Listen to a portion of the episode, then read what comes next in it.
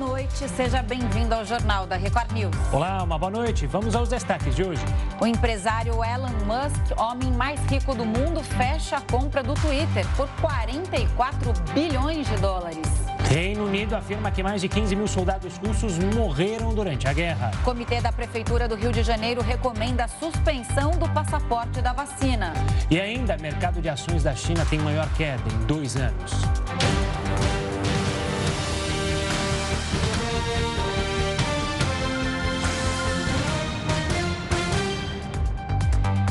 A Secretaria de Administração Penitenciária do Distrito Federal informou que a tornozeleira eletrônica do deputado Daniel Silveira não funciona desde o dia 17 de abril.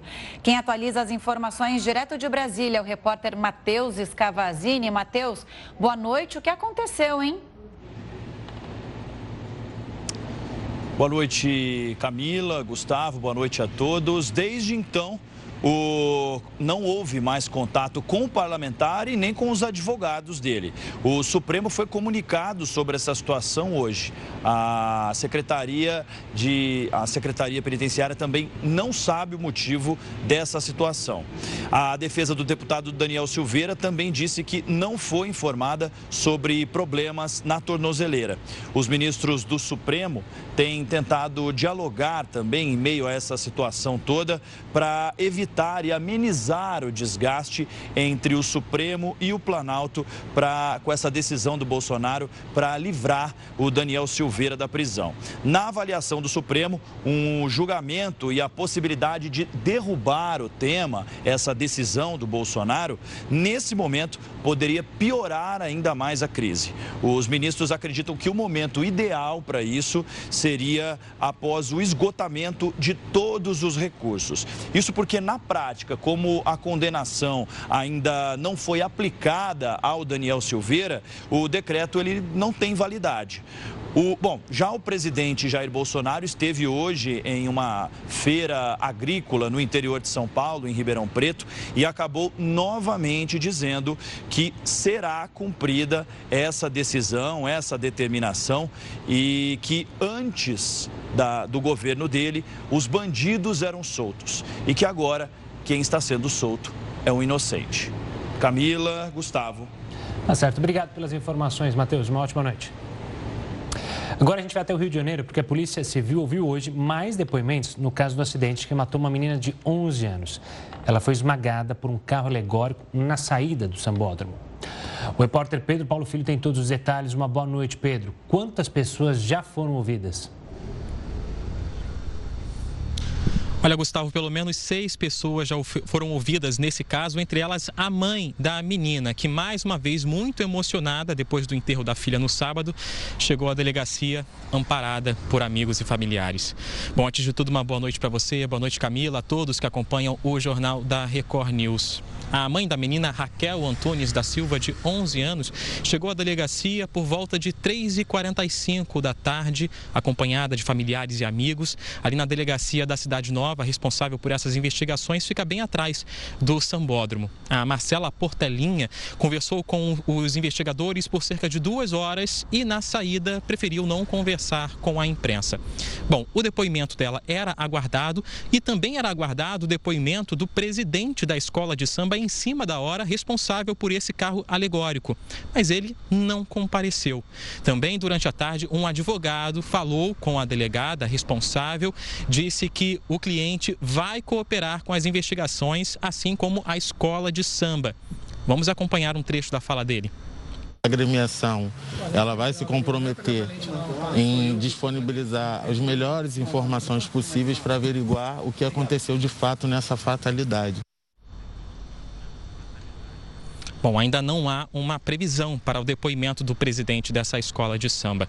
O caso está sendo investigado como homicídio culposo, ou seja, quando não há intenção.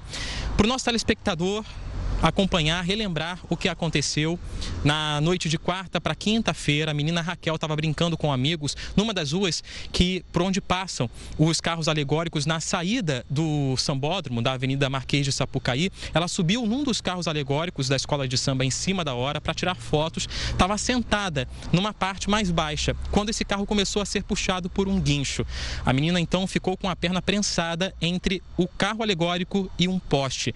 Ela chegou a ser socorrida imediatamente para o Hospital Municipal Souza Aguiar, teve uma perna amputada, chegou a ter parada cardiorrespiratória durante a cirurgia, ficou em estado gravíssimo e na sexta-feira veio a confirmação, ela não resistiu aos ferimentos.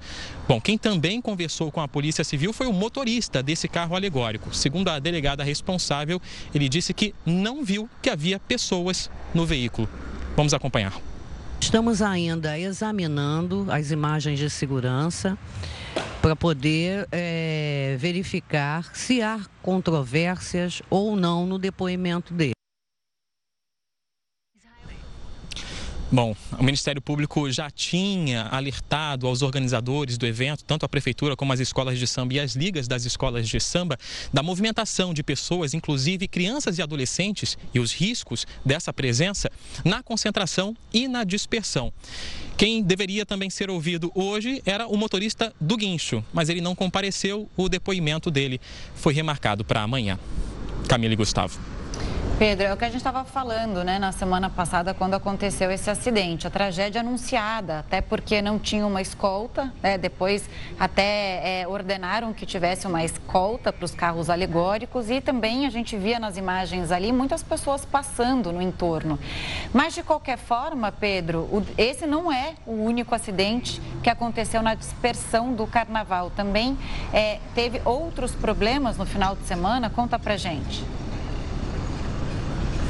E foi justamente na dispersão, Camila. Isso aconteceu na madrugada de sábado para domingo. A gente estava acompanhando a movimentação na dispersão. Do lado de fora, nas ruas de acesso ao sambódromo, sim, havia um movimento maior de segurança, tanto de guardas municipais como policiais militares e até seguranças privados dessas escolas de samba e das ligas de, de, das escolas de samba.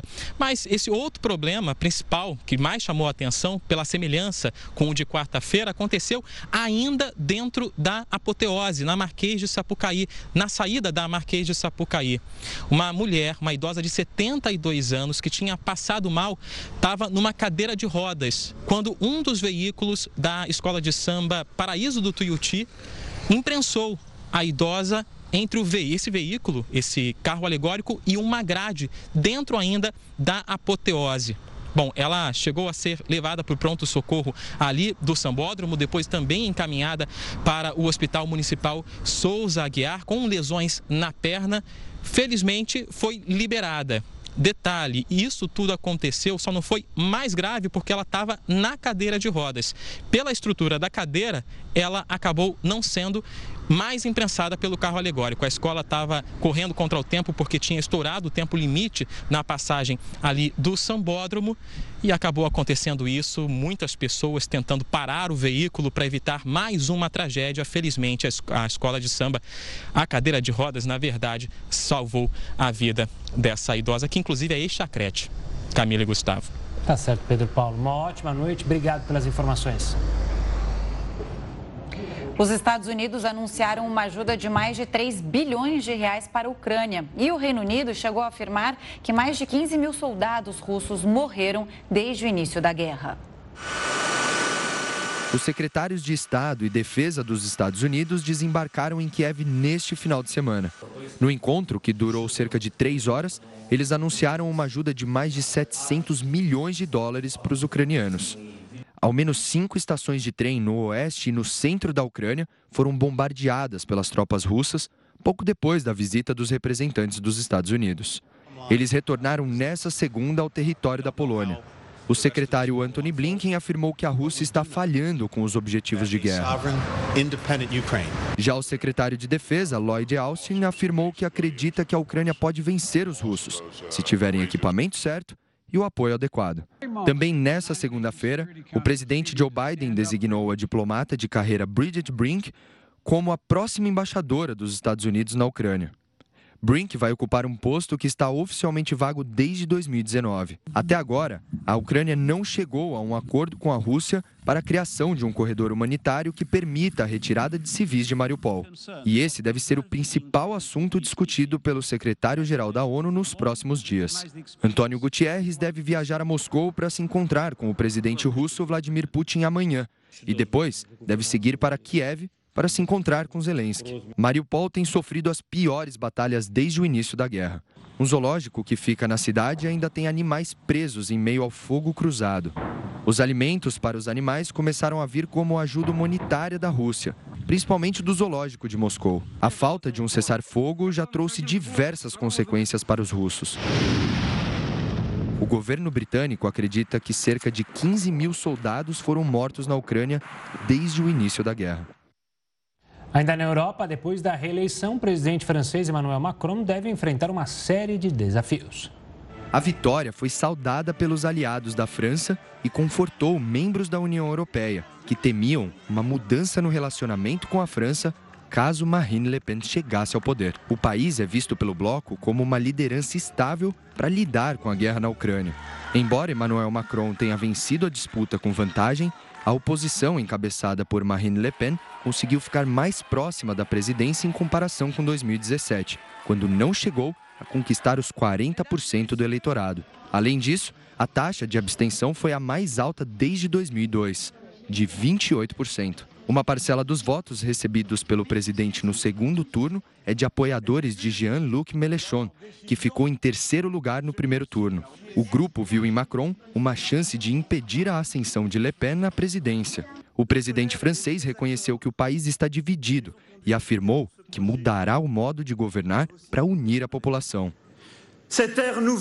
Essa nova era não será uma continuidade de um mandato de cinco anos que está acabando, mas sim uma invenção coletiva de um método reencontrado por cinco anos para melhor servir o nosso país. Pouco tempo depois das urnas fecharem, Marine Le Pen admitiu a derrota nas eleições, mas elogiou o desempenho obtido pela extrema-direita, classificado por ela como histórico e uma grande vitória. Ela disse ainda que o jogo não acabou, apontando para a disputa nas eleições legislativas de junho. Diante do avanço da direita, o desafio para que Macron consiga maioria parlamentar esse ano deve ser ainda maior. Outro obstáculo a ser enfrentado pelo presidente é a resistência à reforma da aposentadoria, que visa aumentar de forma progressiva de 62 para 64 ou 65 anos a idade mínima para ter direito ao benefício, sem contar a dívida pública do país, que subiu 600 bilhões de euros durante o mandato de Macron, afetada pela pandemia. Para falar mais sobre isso, a gente conversa agora com o Vitélio Brustolin. Ele é pesquisador de Harvard e professor de Relações Internacionais da Universidade Federal Fluminense. Brustolin, boa noite, bem-vindo mais uma vez ao Jornal da Record News. Bom, como a gente viu aí na reportagem, os desafios são enormes para o Macron. E o primeiro já começa com as eleições legislativas marcadas marcadas para junho. É, porque é, é, o primeiro desafio, o que, que vem pela frente agora? Boa noite, Camila. Boa noite, Gustavo. Boa noite a todos. É, o Melenchon, que ficou em terceiro nessas eleições, chama as eleições legislativas de terceiro turno. Isso porque é, ele pretende ser primeiro-ministro é, da França. Né? Quando um presidente não consegue a maioria no parlamento, ele não tem a possibilidade de indicar o primeiro-ministro na França. E o que deve acontecer com a França nesse momento é que será um governo dividido, inclusive porque a Marine Le Pen também afirmou que ah, o próximo passo agora é, são as eleições legislativas. Então, é, já foi uma eleição dividida, né? Nós falamos nisso, falamos sobre isso em outra entrevista. É, muitas pessoas votaram no Macron apenas para evitar um governo de extrema direita. É, e nesse momento nós percebemos que o movimento na França é de uma, um engessamento desse governo recém-eleito, tanto que 66% dos franceses são a favor de que o Macron não tenha maioria no parlamento. Professor, como que a gente pode analisar o resultado dessa eleição? Porque se a gente comparar com a eleição passada, ela teve uma votação também marcante na eleição passada, Marine Le Pen. Mas depois desses anos de governo do Emmanuel Macron, a extrema-direita perdeu muito, perdeu, é, não conseguiu conquistar eleições municipais ali com força, como se esperava, mas chegou próximo da eleição e a extrema-direita voltou com força. O que, que houve? É um descrédito justamente com os políticos, vamos dizer, tradicionais, e aí abre-se espaço Afinal, a extrema-direita recebeu voto até de quem era de esquerda. Como que a gente consegue ler isso? É um pouco de, é um pouco de descrédito, é, é, o encarecimento das condições de vida dos franceses, tudo ficou muito caro, os votos da Le Pen foram, em geral, é, de pessoas de áreas rurais ou trabalhadores é, que estão desempregados ou não, não conseguem pagar suas contas. E aqui a gente tem que ter em vista que, embora a gente fale na Marine Le Pen como extrema-direita, o Macron ele também é visto como centro-direita, né? ele é visto como o presidente dos ricos, alguns chamam ele assim, ele é ex-banqueiro, ele foi ministro da Economia do Hollande.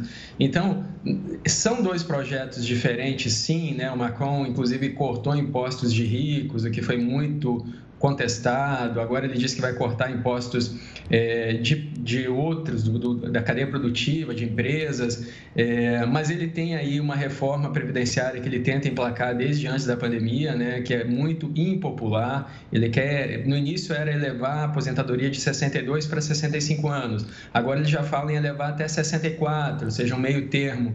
E as pessoas não querem isso, lembrando que foi justamente é, um imposto adicional nos combustíveis que levou as pessoas às ruas lá no início do mandato dele, é, no movimento dos coletes amarelos, e esse movimento só foi enfraquecido por causa da pandemia. Ou seja, existe muita insatisfação, existem, existem duas visões de mundo também é, conflitantes nisso tudo. A Marine Le Pen é mais próxima do Putin e é mais é, quer se afastar, quer tirar a importância da, da OTAN, né, da França na OTAN.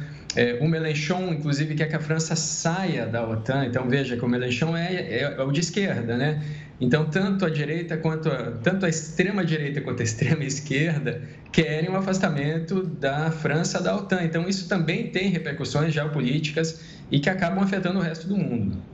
Só da OTAN ou da União Europeia também? Porque eu tenho a impressão de que é, a Marine Le Pen, ela criticava a participação da França também na União Europeia.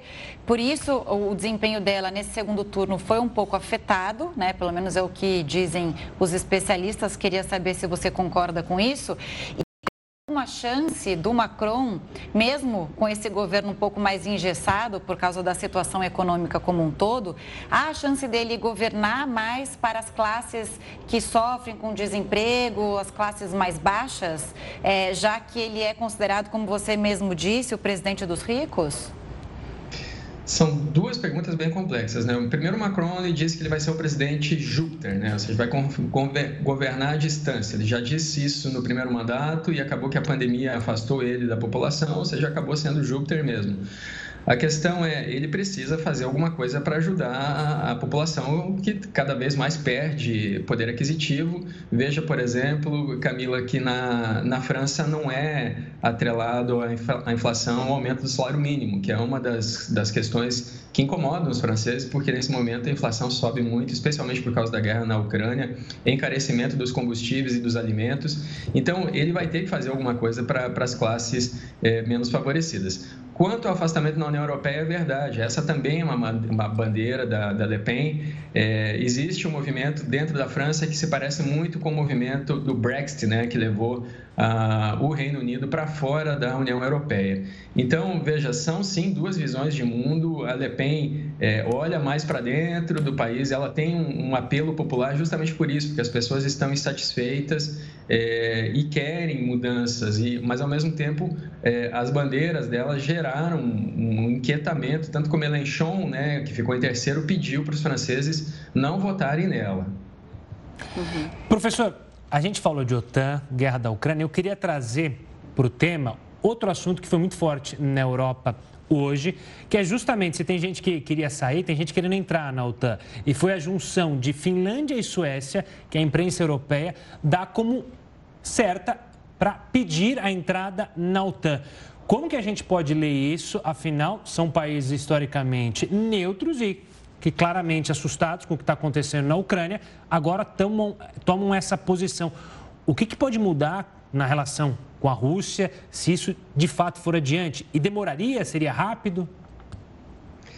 Bom, vamos começar do, do final. É, vai haver uma reunião de cúpula da OTAN em junho, né? Então, Suécia e Finlândia devem dar uma resposta até maio, né? O apelo popular hoje é muito elevado, Gustavo. Nunca na história a Finlândia e Suécia tiveram tanto apelo popular e apoio parlamentar, inclusive, para ingressarem na OTAN.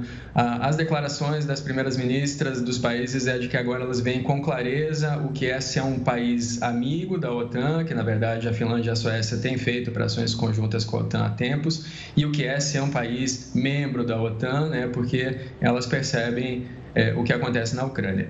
É, o que muda? Bom, primeiro a Finlândia tem 1.340 quilômetros de fronteira com a Rússia, ou seja, se a intenção russa era afastar a OTAN, como Putin fala, né, apesar de que a, a, a Ucrânia nem tinha possibilidade de ingressar na OTAN, porque tem uma guerra civil lá desde 2014, países da OTAN não podem aceitar é, membros novos que estejam em situação de guerra. E, além disso, existe uma cadeia de comando na OTAN que passa é, pela, pela concordância de todos os 28 membros, ou seja, se qualquer um dos países vetasse o ingresso da Ucrânia, e um desses países seria, por exemplo, a Hungria, que nesse momento não aceita nem que, que passem suprimentos para a Ucrânia no seu território, então a Ucrânia não poderia ingressar porque o comando é por consenso.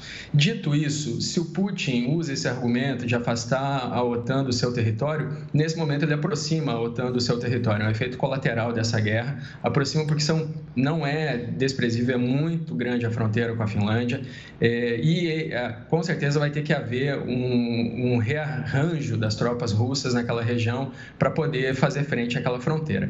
Agora, a Suécia não faz fronteira com a Rússia, mas é muito influente no Mar Báltico. Então, a Suécia e a Finlândia negociam essas questões juntas. Elas fizeram isso, por exemplo, quando ingressaram na União Europeia, uma questão que a Camila levantou há pouco é, sobre a França na União Europeia. Então, a, a Suécia e a Finlândia ingressaram juntas em 1995 e elas acreditavam que não seria necessário ingressar na OTAN e que elas poderiam continuar com essa neutralidade que tiveram é, durante quase todo o século passado. É, a Finlândia, especialmente depois da Guerra de Inverno em 1939, se manteve neutra durante a Guerra Fria, por exemplo.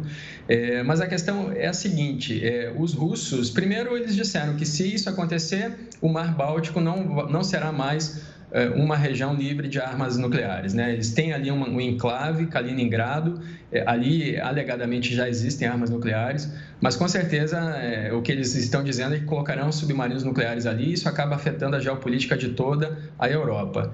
Mas é, recentemente os russos estão dizendo que os russos estão dizendo que na verdade isso não muda nada, é, que já eram países aliados da OTAN mas nós sabemos que ser aliado e ser membro são duas coisas diferentes, como as próprias primeiras ministras estão dizendo. Brustolin, mais uma chance, é, digamos assim, de fazer uma pressão sobre a Rússia com essa ameaça de entrada à OTAN ou de fato existe esse desejo por parte da Finlândia e Suécia que se mantiveram neutras até agora, até acontecer esse conflito na Ucrânia? Não, não, não é uma ameaça, não é uma sanção contra a Rússia. Essa, aliás, é uma análise muito interessante, Camila. É, é, de fato, os países querem sim ingressar na OTAN, elas temem, esses países temem uma expansão russa. Na verdade, os próprios russos declararam recentemente né, é, que pretendem tomar todo o sul da Ucrânia e, e, anexar, né, conectar Odessa com a Transnistria. Transnistria é um território que está ali para cima da Moldávia, ou seja, é, os próprios russos declaram nesse momento que é uma guerra de expansão. Então, isso é muito perceptível ali na Finlândia, na Suécia, e com certeza a intenção é aderir mesmo à OTAN para evitar uma agressão futura da Rússia. Professor, obrigado pela participação mais uma vez aqui no Jornal da Record News e pelas análises. Um forte abraço e até uma próxima. Obrigado a vocês, contem comigo. Boa noite. E a maior fabricante de vacinas do mundo paralisou a produção de imunizantes contra a Covid-19. O Jornal da Record News volta já com essa e outras informações. O Comitê Científico da Prefeitura do Rio de Janeiro recomendou à Prefeitura a suspensão do passaporte da vacina na capital fluminense. Houve uma reunião entre representantes do comitê e da Secretaria de Saúde nesta segunda-feira. A proposta acontece por causa da situação na cidade. O decreto que revoga a cobrança da carteira de vacinação deve ser publicado no Diário Oficial do município amanhã. Olha, essa semana começa a Marcha em Brasília para a defesa dos municípios. Assunto para o Heródoto Barbeiro. Heródoto, explica para a gente qual o propósito desse evento que vai acontecer, hein? Olha, Gustavo, o propósito é grana no bolso. Para variar. É para variar. Os municípios querem uma participação maior na distribuição daquele chamado Fundo de Municípios, que é uma grana que vem do governo federal para os municípios brasileiros. Só para lembrar que o pessoal que nos acompanha, nós temos 5.570 municípios no país. Uma boa parte deles, mais de mil, não consegue nem pagar a folha de, a, a folha de funcionários. É que muitas vezes tem mais funcionário né, do que folha e, consequentemente, então os municípios completamente pendurados. Mas essa marcha que acontece, começou hoje em Brasília, mas a inauguração, a festa mesmo vai ser amanhã. Hoje foi mais uma reunião de ordem técnica, o pessoal falou de reforma tributária, falou de uma forma de procurar mais dinheiro no governo federal, que é a coisa, logicamente, que todo mundo está tá se batendo lá. Mas sabe que essa reunião, aliás, eu não sei por que essa reunião chama marcha. É gozado, chama marcha. Eu não sei se eles estão marchando para algum lugar, não sei, estão marchando. Mas por que é mais importante? Nós vamos eleger presidente, vamos eleger governador, senador, deputado federal e deputado estadual. Então, logicamente, que o interesse político é muito maior e por esse motivo, então, os políticos estão todos lá.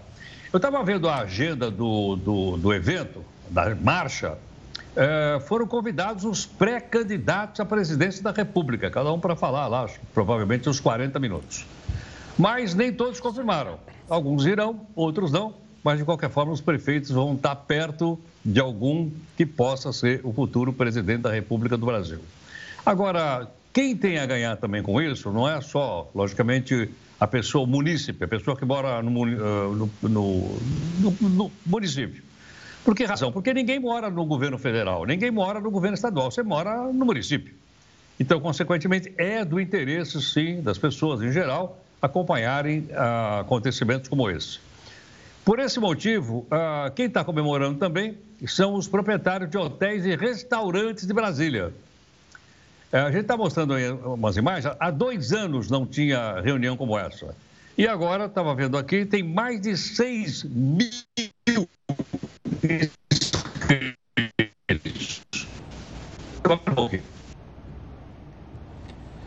A gente teve um probleminha é, na conexão com Heródoto Barbeiro, acho que ele falava em 6 mil prefeitos que vão estar presentes nesse evento que chama Marcha.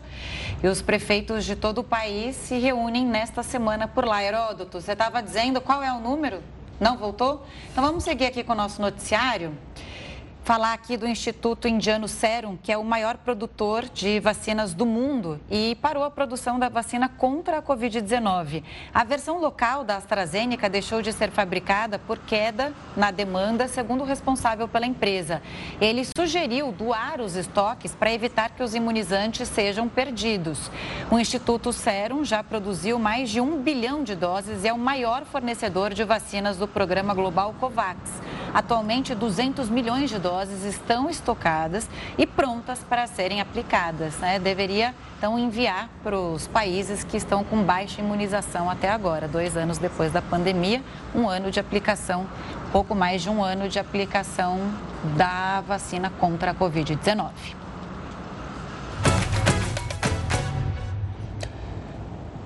E a Confederação Brasileira de Futebol demitiu nove integrantes da comissão de arbitragem. Entre eles está Sérgio Correia, o responsável pelo VAR, o árbitro de vídeo.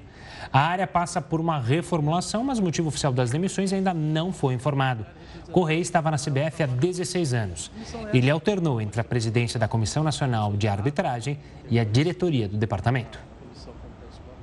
E olha só, os gastos com armas no mundo bateram um novo recorde. No próximo bloco, o Heródoto Barbeiro vai voltar e analisa junto com a gente esse aumento. O Jornal da Record News volta já já. Estamos de volta com o Jornal da Record News e restabelecemos a conexão eh, com Heroto Barbeiro. Heroto, vamos começar ou terminar aquilo que você falava justamente sobre a Marcha Brasília, que você falava sobre os hotéis, sobre os restaurantes, antes da gente entrar num outro assunto que você preparou. Tá, só para concluir, então, eu queria dizer o seguinte: o país tem 5.770 municípios, mas tem mais de 6 mil pessoas lá. Por quê? Porque tem prefeito, vice-prefeito, presidente da Câmara Municipal, secretário municipal, tem também vereadores, tem os aspones. Aspones, você sabe que não pode faltar num encontro como esse. E a pergunta que não quer calar, e eu gostaria que as pessoas pensassem a respeito dela, é o seguinte: quem será que está pagando essa despesa? Quem será que está pagando a viagem do prefeito, vice-prefeito, do pessoal que está em Brasília? Será que eles tiraram essa grana do próprio bolso? Ou será que isso está vindo do tesouro municipal que eles dizem que precisa de mais dinheiro? Não sei. É apenas uma pergunta que eu acho que cada um de nós poderá fazer para o seu prefeito quando ele voltar lá de Brasília. Boa. O Heródoto, tem um relatório né, de um instituto sueco que identificou que os gastos com armas bateram um novo recorde no mundo. Queria que você avaliasse isso. É o sétimo recorde consecutivo, é isso? É, exatamente. Hum. Agora, tem uma coisa importante que eu queria lembrar aqui, que é o seguinte, veja bem, esse, esse, esse recorde é anterior à guerra da Ucrânia. Porque a gente tem anunciado aí no jornal que o governo americano concedeu 800 milhões de dólares, está pensando em mais 700 milhões, etc, etc. Essa, isso aqui é antes da, da guerra da Ucrânia. Então, só para a gente ter uma ideia, o mundo gastou em 2019 um trilhão, um trilhão e 900 bilhões de dólares. Eu vou repetir que é um número muito grande. Um trilhão e 900 bilhões de dólares. Logicamente, as pessoas que são pacifistas imaginam o seguinte: com essa grana, um trilhão e 900 bilhões, a gente acabaria com a fome no mundo, acabaria com as doenças endêmicas do mundo, colocaria toda a criançada na escola do mundo inteiro. Mas, infelizmente, como, como a gente já tem acompanhado no nosso noticiário, uma boa parte dessa grana, então, é destinada a armas de guerra, a países com arma de guerra. Bom, logicamente que uh, os países da Europa estão sendo convidados a aumentar o ano que vem, este ano e o ano que vem, a quantidade de gastos em armamento por causa da guerra da Ucrânia, por causa, novamente, da presença da Rússia na geopolítica mundial. Então, veja bem, sem aumentar, nós estamos gastando 1 trilhão e 900 bilhões de, de, de dólares.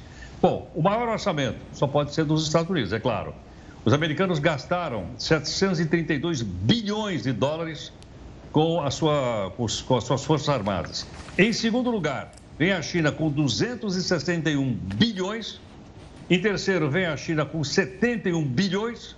E só em quarto lugar vem a Rússia, tem o problema da guerra da Ucrânia, que gastou 65 bilhões. Então, só com esses quatro uh, maiores gastadores, nós já resolveríamos muitos problemas do mundo. Mas, infelizmente, né, nós estamos aí assistindo a guerra, estamos falando a respeito da Ucrânia, estamos falando a respeito de outros países que estão temerosos. E como você lembrou, logo na abertura, isso foi eh, divulgado pela, por um instituto na Suécia. A mesma Suécia que hoje está discutindo, lá no seu parlamento, ela é um país democrático, se ela entra ou se ela não entra para a OTAN. Se entrar, ela vai ter também que gastar mais dinheiro com armas para se defender. Tá certo, Heroto. Obrigado pela participação, pela análise.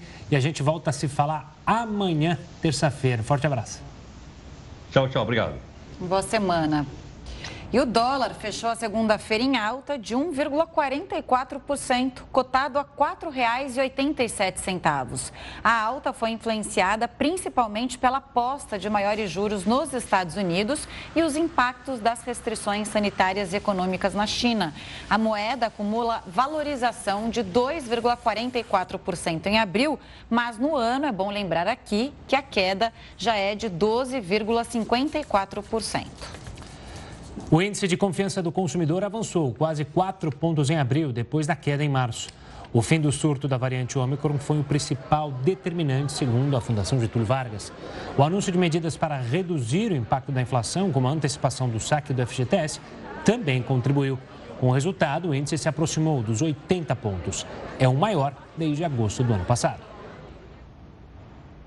E olha, um assunto que movimentou a internet hoje, a compra do Twitter pelo bilionário Elon Musk dividiu opiniões nas redes sociais. O Jornal da Record News volta já já com todos os detalhes para você. E o anúncio da compra do Twitter pelo bilionário Elon Musk gerou uma onda de memes na internet. A notícia, é claro, dividiu opiniões nas redes sociais. Que o Twitter agora tem um novo dono, você já sabe. O bilionário Elon Musk desembolsou mais de 240 bilhões de reais e se tornou o novo dono da rede social. Mas a notícia não empolgou grande parte dos usuários da rede social. Pelo menos aqui no Brasil, uma das hashtags mais comentadas após a confirmação do acerto foi a Hip Twitter. O bilionário foi chamado de vilão os usuários não perderam tempo e usaram a criatividade com montagens sobre a notícia. Que tal um velório para o Twitter? Ou então o símbolo sendo apresentado por Musk ao estilo do Rei Leão. Teve até gente pedindo para um velho conhecido das redes sociais, Mark Zuckerberg, criar uma área para tweets dentro do Instagram. Bom, o fato é que o homem mais rico do mundo agora é o novo dono de uma das redes sociais mais famosas do mundo. O Twitter conta com mais de 217 milhões de usuários. A companhia agora vai ser uma empresa de capital fechado. Musk é um usuário ativo do Twitter e prometeu transformá-lo em uma plataforma de liberdade de expressão em todo o planeta, mas não deu detalhes das mudanças que pretende implementar ele realmente usa o Twitter, né? Ele viu um post do Zelensky, se não me engano, falando sobre é, a internet, a falta de internet. Ele liberou é, todos os satélites que ele tem da empresa para a Ucrânia, para que o país não sofresse tanto e não ficasse sem comunicação de internet. Achei bem interessante isso. Isso foi pelo Twitter. Mas para falar mais sobre a compra da rede social pelo Elon Musk, a gente conversa com Christian Perrone, que é head de direito e GovTech, do Instituto de Tecnologia. Christian, boa noite, bem-vindo ao Jornal da Record News. A gente vai falar sobre isso, né? O Elon Musk, a gente sabe que é dono de uma montadora de veículos elétricos, a Tesla, de uma empresa de exploração espacial, que é a SpaceX. O que será que ele quer ao comprar uma rede social como o Twitter agora? Olá, então, boa noite efetivamente agora estamos num novo mundo, né? Vamos descobrir como é que vai ser a nova plataforma Twitter com essa sob nova direção do Elon Musk. A gente não sabe muito bem o que, que vai acontecer, mas o que a gente sabe é que devem existir mudanças, particularmente no que tange ao que a gente chama de moderação de conteúdo, né? Ou seja, a suspensão de contas, a retirada do ar de tweets, e isso deve vir com novas políticas para uma maior facilidade, uma maior acesso à, plataforma, ter um maior número de pessoas podendo participar dela. Mas aí, qual vão ser efetivamente as mudanças? Né? Devem vir pelo menos um botão de editar novos tweets, mas também deve vir maior facilidade de ter todas essas, digamos assim, conteúdos que hoje em dia a gente ainda se fica na dúvida de quais se eles são positivos, se eles são negativos. Ou seja, talvez as mudanças que ele quer para ter mais liberdade de expressão sejam um tiro no pé, gerando efetivamente maior desinformação, maior circulação de discurso de ódio, discurso racista. A gente não sabe muito bem o que por aí muitas mudanças.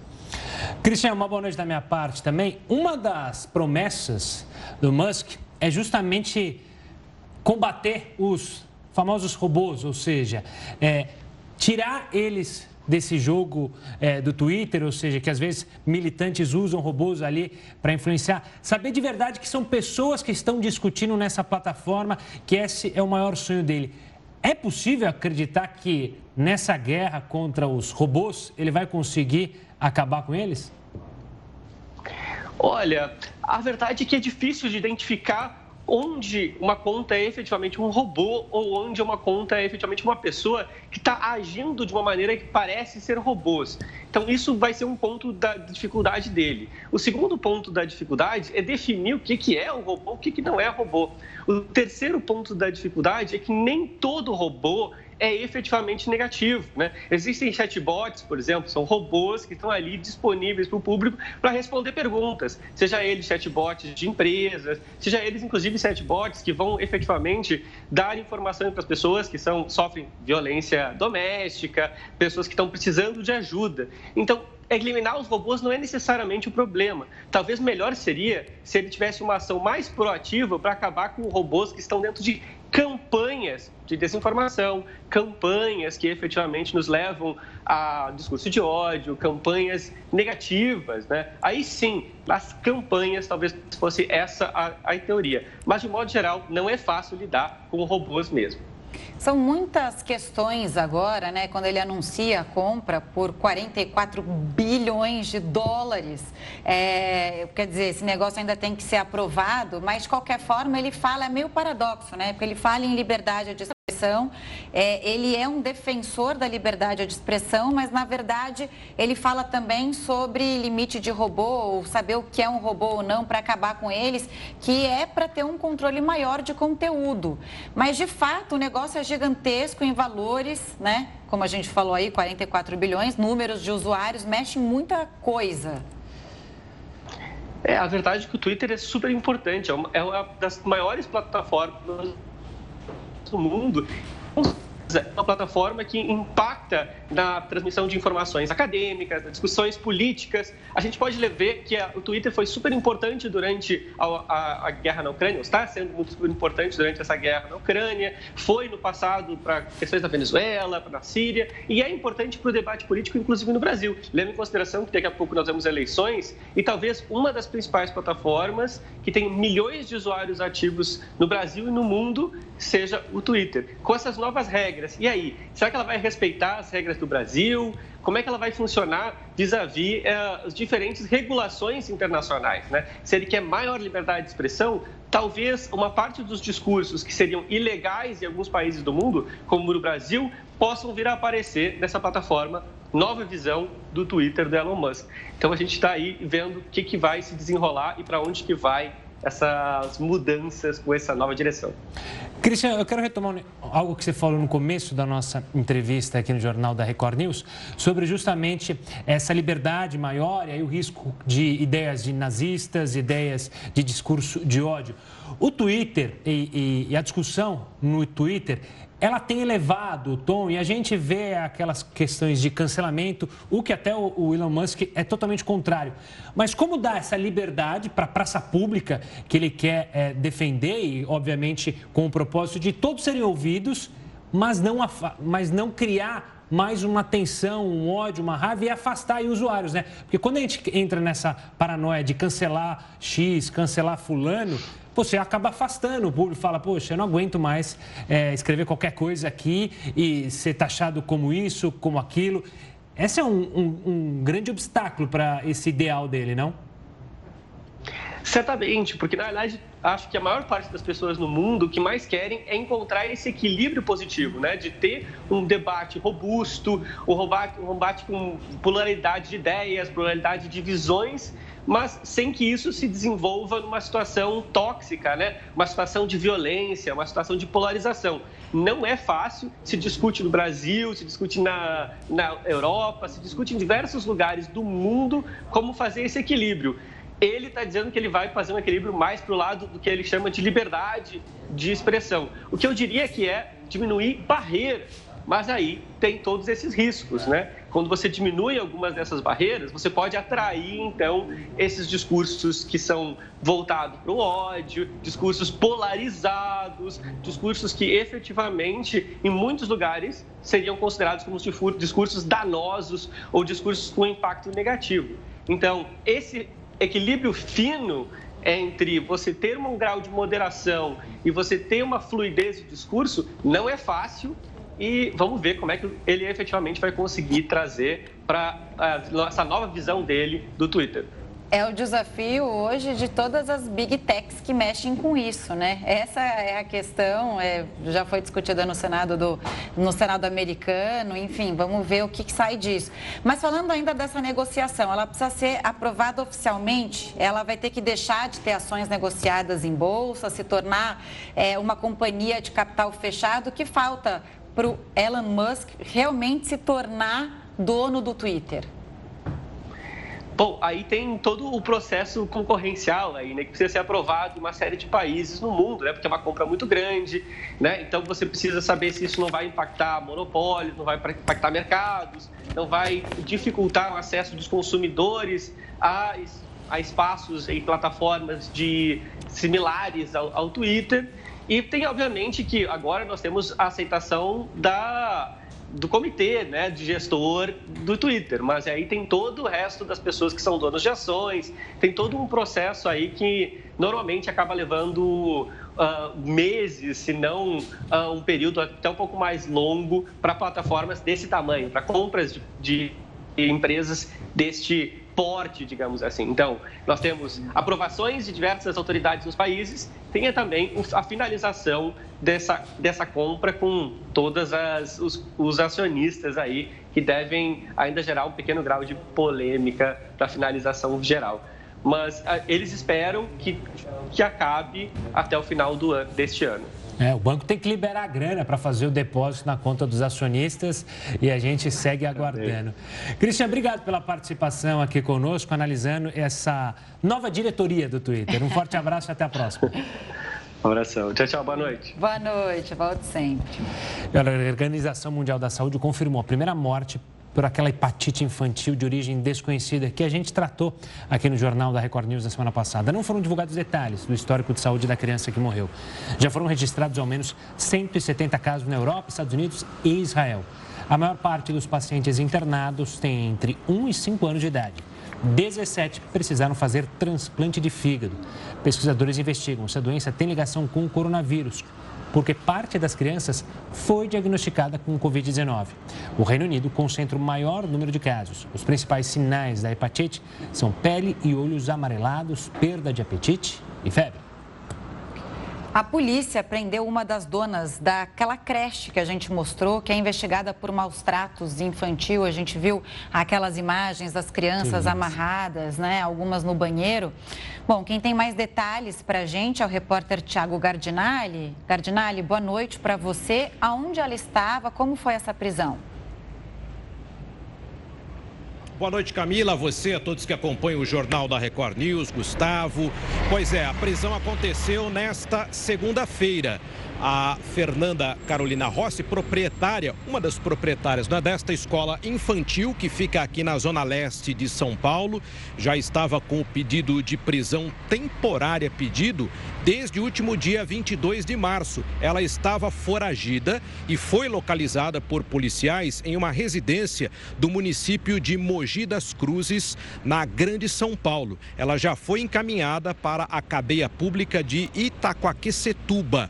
A irmã dela ambas são proprietárias aqui da escolinha infantil. A irmã dela, a Roberta, continua foragida.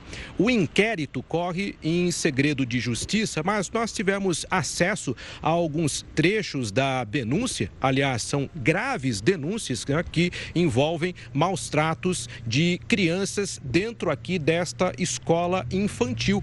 De acordo com funcionárias, elas eram orientadas pelas proprietárias, as duas irmãs, a amarrar essas crianças dentro é, de um banheiro, utilizando inclusive lençóis, cobrindo também as, a, a boca dessas crianças, porque, segundo as proprietárias, o choro das crianças incomodaria os vizinhos aqui desta, regi desta região da Zona Leste de São Paulo. Uma funcionária, uma faxineira também foi indiciada neste processo, já prestou depoimento, passando informações a respeito das orientações que recebia dentro desta escola infantil para é, é, tratar as crianças desta maneira. Agora, a polícia continua as investigações com o objetivo de localizar a outra proprietária, a Roberta, irmã da Fernanda, Fernanda detida nesta segunda-feira e a Roberta que permanece foragida. Um caso de grande repercussão, não é, Camila e Gustavo, até pelas imagens que chocaram, não é, todo o Brasil pelo modo através do qual eles é, tratavam essas crianças dentro aqui desta escola infantil. Tá certo. Tiago, obrigado pelas informações. Qualquer novidade é só chamar. Um forte abraço, um ótimo trabalho. E a China registrou o maior número de mortes por Covid-19 desde o início da pandemia. O Jornal da Record News volta em 30 segundinhos. O INSS começou a pagar a primeira parcela da antecipação do 13º salário a mais de 30 milhões de brasileiros. O pagamento será feito pelo INSS até o dia 6 de maio para aposentados e pensionistas. Agora, os valores do abono anual serão pagos a quem recebe um salário mínimo. A partir de maio, aos que recebem acima do mínimo. É o terceiro ano seguido em que os segurados recebem o benefício antes das datas tradicionais, agosto e dezembro. A medida foi adotada por causa da pandemia. E o ministro da Economia, Paulo Guedes, testou positivo para a Covid-19. A informação foi confirmada hoje pela assessoria de imprensa do Ministério da Economia. Após uma semana cumprindo a agenda nos Estados Unidos, com a reunião anual do Fundo Monetário Internacional e do Banco Mundial, o ministro, de 72 anos, retornou a Brasília, onde vai cumprir o isolamento. O ministro-chefe da Casa Civil, Ciro Nogueira, comentou a decisão do presidente Jair Bolsonaro em perdoar a condenação do deputado federal Daniel Silveira. Ele também falou sobre a declaração do ministro do Supremo, Luiz Roberto Barroso, de que as Forças Armadas são orientadas a atacar e desacreditar o processo eleitoral. O ministro Luiz Roberto Barroso deu uma declaração de que as Forças Armadas são orientadas a atacar e a desacreditar o processo eleitoral. Houve uma nota assinada pelo ministro da Defesa e eu apurei também, junto aos militares, que a reação foi muito negativa. E dentro, e dentro do governo, como que foi a reação? Acho que foi um ponto fora da curva. Eu acho que esse tipo de declaração não ajuda nesse processo de, de respeito às instituições, aos deveres, às atribuições. Mas eu espero que a gente tenha o máximo possível de bom senso para superar esse momento que cabe agora é nós ajudarmos a pacificar. É, nós estamos num momento de nossa retomada de vida, de econômica. As pessoas hoje estão muito mais preocupadas em retomar seus empregos, o seu poder de compra, né, ter as suas vidas de volta, do que com esse tipo de discussão. Isso foi um direito do presidente. O presidente foi eleito e a Constituição permite o perdão. Né? É, se você pode julgar se foi oportuno, se deve ou não deve, mas é um direito do presidente. É, é, esse tipo de avaliação é, é decorrente de um, de um momento de muita disputa. É, acho que às vezes as pessoas falam um pouco a mais. Né? Eu costumo dizer que o Supremo às vezes erra um pouquinho de falar fora dos autos, mas são direitos das pessoas de se é, comunicarem. Mas o que me cabe como homem público, essa missão que eu que eu estou na Casa Civil é pacificar e a íntegra dessa entrevista você acompanha aqui na Record News às 11h15 da noite no JR Entrevista. Para mudando de assunto, subiu para 11 o número de mortos justamente no naufrágio de um barco no Japão. Equipes de emergência japonesas confirmaram a morte de um menino. O barco levava 24 passageiros, incluindo duas crianças, em um passeio panorâmico no Parque Nacional Shiretoko, quando enviou um pedido de socorro. A mídia japonesa informou que a guarda costeira pode abrir uma investigação contra os operadores do barco por suspeita de negligência profissional. As buscas continuam. Ainda na Ásia, a China registrou o maior número de mortes por Covid-19 desde o começo da pandemia. E a maior cidade do país entrou em um novo lockdown. A China bateu um recorde com 51 mortes em apenas um dia. Todas as mortes foram registradas em Xangai, a cidade mais populosa do país. As imagens pelas ruas de Xangai são assustadoras.